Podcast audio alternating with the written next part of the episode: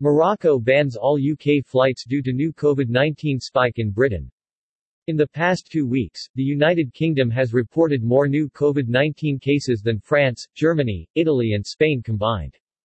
Morocco bans flights to and from the UK over deteriorating COVID-19 situation in Great Britain British carrier EasyJet has cancelled outbound travel from UK to Morocco until November 30. Major British holiday operator TUI is working with customers to organise their departure from Morocco. Moroccan government announced that all flights to and from the UK have been suspended effective midnight on Wednesday.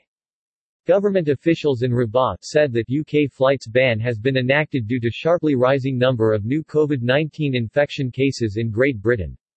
The move, which will take effect from 23.59 GMT on Wednesday, has been confirmed by the Moroccan National Office of Airports, which warned that it will remain in place until further notice. Government's decision to ban travel could impact families in England and Wales planning to travel to the popular tourist location for Britons during the half-term holidays, which begin next week.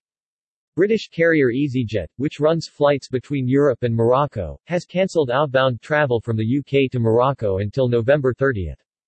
EasyJet is in talks with the Moroccan government about offering repatriation flights for UK citizens who find themselves stuck abroad due to the restrictions.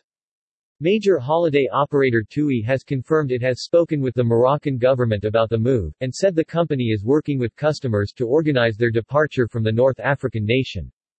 The decision to restrict travel between the UK and Morocco comes as British officials record over 40,000 new COVID-19 cases per day, and the country reported its highest single-day deaths from coronavirus since March. In the past two weeks, the UK has reported more new COVID-19 cases than France, Germany, Italy and Spain combined.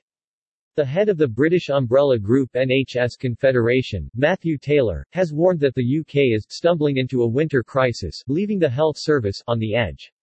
However, the UK government has rejected calls to implement COVID-19 restrictions under its COVID Plan B, ruling out any suggestion of a lockdown over the winter.